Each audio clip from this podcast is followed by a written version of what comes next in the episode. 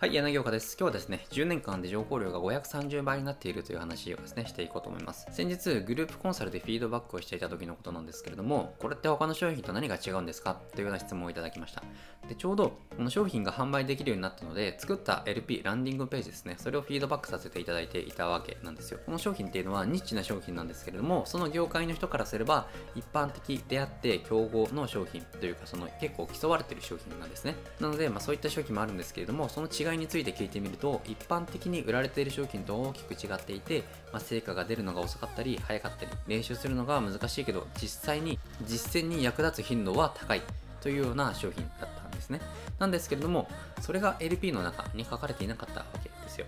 販売するときにその違いを伝えるというのは今の時代にとってとても重要なことなんですよね。なので冒頭のですね話をしたんですけれども、ま、10年間で、ま、情報量は530倍になっていますというところですね。1996年から2006年の間で情報量は530倍にまで増えたんですよ。そこから5年間でその10倍っていう風で毎年のように情報量は増えています。2017年に比べても2021年は世界で2.8倍もの情報量が増えているという話ですし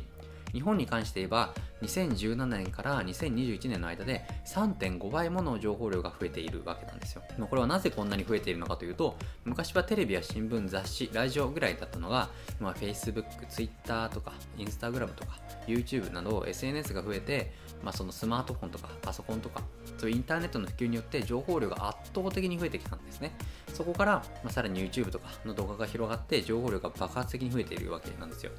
でちなみに YouTube というのは毎日10億時間の動画が再生されて毎分500時間以上のコンテンツがアップロードされています。こんなに情報量が多い中でお客さんはあなたの商品を見つけてもらって興味を持ってもらって商品を購入してもらうというような必要があるわけなんですよね。めちゃくちゃハードルが高くなっているということなんですよね。では逆にその情報量が多くなっている中お客さんは何を基準に商品を選ぶのでしょうか。でこの大量の情報がある中で商品を選ぶ何商品を選ぶのは何かというとそれがその一つとして違いなんですね。違いで選ぶ中で最も多いのが価格の違いなわけなんですよ。実際に同じような商品やサービスで内容もパッケージも似ていて味も同じであれば最終的に決めるのは価格になるわけなんですよ。結局人が商品を購入するときというのは何かしらの違いをもとに判断しているわけです。ネットで集客を行うときに他の人との差別化が重要であるというのは、まあ、皆さん、まあ、このチャンネル見てる皆さんであればもうご存知だとは思うんですけれども他の人他の会社と差別化をするためには自分の商品の独自性を作らなければと思う方も多いと思うんですけれどもなんですけれどもそれに加えてライバルとですね差別化して効果的なネット集客を行うには売り方の独自性というものも必要になってきます。そして売り方を改良するというのは商品を改良するというよりももっと簡単なわけなんですよね。違いはより良いよりいいという言葉があります。これはどういう意味かというと商品を販売しようとすると多くの場合この商品はいいですよとかあの商品よりもいい品質ですよとかあのサービスよりもいい材料を使ってますよとかこういうふうに他よりもいいと伝えて売ろうとする人が多いんですけれどもそれよりも違いを伝える方がいいという意味なんですね。違いをすれば商品を購入するときに違うものだというふうに認識してもらうことができます。この商品は A という商品と違って何とかっていう素材を使っています。だから体を健康にすることができるんです。というふうな形で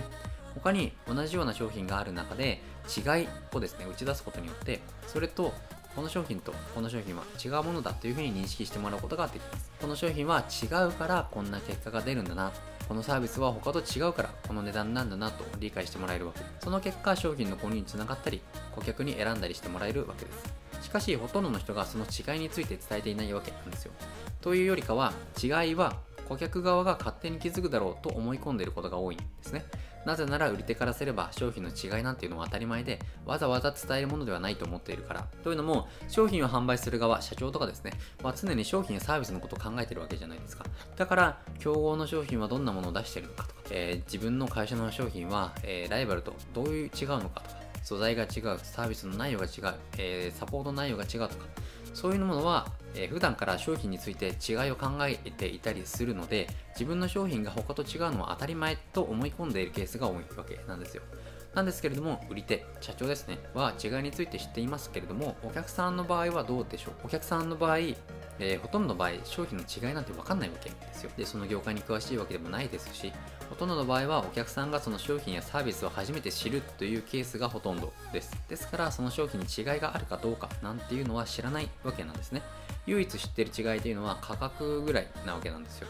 で値段の違いっていうのは簡単に判断できますので知っていますが値段の違いなんかは簡単に判断できるので知っているんですけれどもその商品がどうやって作られているか原産地がどこで作られているのかサポートの内容がどうなっているのかなどなどこういう内容はほとんど知らないわけなんですよ。なのでこういうのは買ってから気づくんですね。あこれはこういう商品だったんだなというふうにやっと買ってから伝わるわけなんですよ。ですので違いを伝えましょうというところですね。もしあなたがいい商品を扱っているんだけれども伝わってないとかそういう風に感じたことがあるのであれば商品やサービスの違いについて伝えてみてください。ほとんどのお客さんっていうのはあなたの商品が他の商品と違うということに気づいてませんしあなたがその違いを発信しなければ気づいてもらえないわけですよ。違いについて分からなければ結局は値段の違いでしか判断できず安いものしか売れないみたいなことになっていくわけですよ。